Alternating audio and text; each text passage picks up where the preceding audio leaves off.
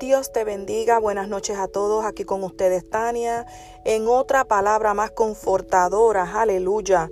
Gloria sea el Señor. Espero que en esta noche puedan pasar una noche maravillosa. Les deseo muchas bendiciones, declarando que esta semana la puedan pasar con sus familiares, ¿verdad? En esta semana de acción de gracias, que sea de unidad, de alegría y de paz.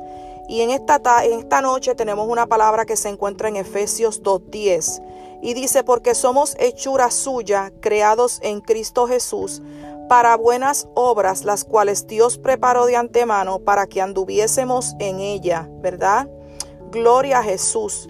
Eh, esta palabra me, me vino a la mente, ¿verdad? Porque muchas veces nosotros ponemos límites en el momento de nosotros perdonar, ¿verdad? O ser perdonado. Y, y he aprendido que cuando tenemos el poder restaurador de Dios viviendo dentro de nosotros, ¿verdad? Podemos aprender a confiar y ser vulnerables con las personas después de haber sido heridos. Gloria a Jesús. Pero eso no siempre significa que las cosas deberían volver a ser como antes. Sería establecer límites, que es lo más saludable y necesario en este mundo que está tan destruido, ¿verdad? Cuando perdonamos a alguien no significa que tengamos que aceptar su mal comportamiento en el futuro o nos ponemos voluntariamente en peligro de nuevo. De hecho, al no tener límites establecidos, esencialmente estamos diciendo que no creemos que merezcamos ser tratados bien.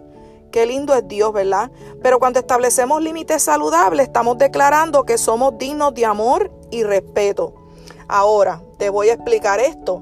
Hay una diferencia entre los límites y los, las paredes a los muros que ponemos delante de nosotros.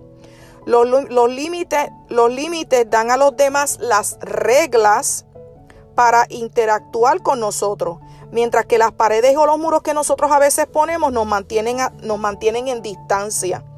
He aprendido muchas veces que como nosotros seguidores de Cristo, tú que me escuchas, es importante que aprendamos a encontrar el equilibrio correcto Para poder, para poder ser vulnerables, ¿verdad? Tener esa vulnerabilidad.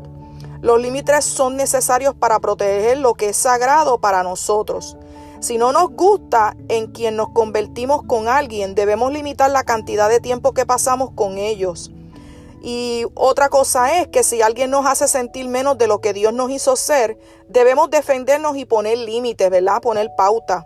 Se supone que debamos amar a nuestros enemigos, dice la palabra, es nuestro primer mandamiento. Pero eso no significa que tengamos que almorzar con ellos. Gloria a Dios. Cuando ponemos, nosotros ponemos esos límites saludables, es que significa hacer cambios. Si hay, si hay personas que no son seguras o prudentes para estar cerca, ¿verdad? Y muchas veces, como me ha pasado, nos ponemos en situaciones peligrosas o dolorosas, porque deseamos mucho que ellos conozcan al Señor, que los que los traigamos a Dios. Queremos hacer un bien, pero debemos entender que aunque Él podrá optar para usarnos, Dios no necesita que los salvemos. Gloria a Jesús. Él ya está persiguiendo sus corazones, ya los está tocando ahí donde ellos se encuentran. Y Dios no se va a detener, no se va a detener hasta traerlos a Él. Si no es prudente estar cerca de alguien, te aconsejo, ámalo desde lejos, orando por Él. Y te dejo, ¿sabes por qué te digo esto? Porque muchas veces, muchas veces los límites que necesitamos no son externos, sino internos. Muchas veces decimos cosas terribles sobre nosotros mismos, palabras que, que a veces usa, u, utilizamos, y estas palabras a veces pueden afectar nuestros sentimientos o nuestro, nuestra autoestima con el tiempo. Cuando nos sentimos tentados a hablar o pensar negativamente sobre nosotros mismos o otras personas, necesitamos hablar palabras de vida, sobre, sobre, palabras de vida. Debemos recordar que Dios nos ve como su obra maestra y combatir cada mentira con la verdad.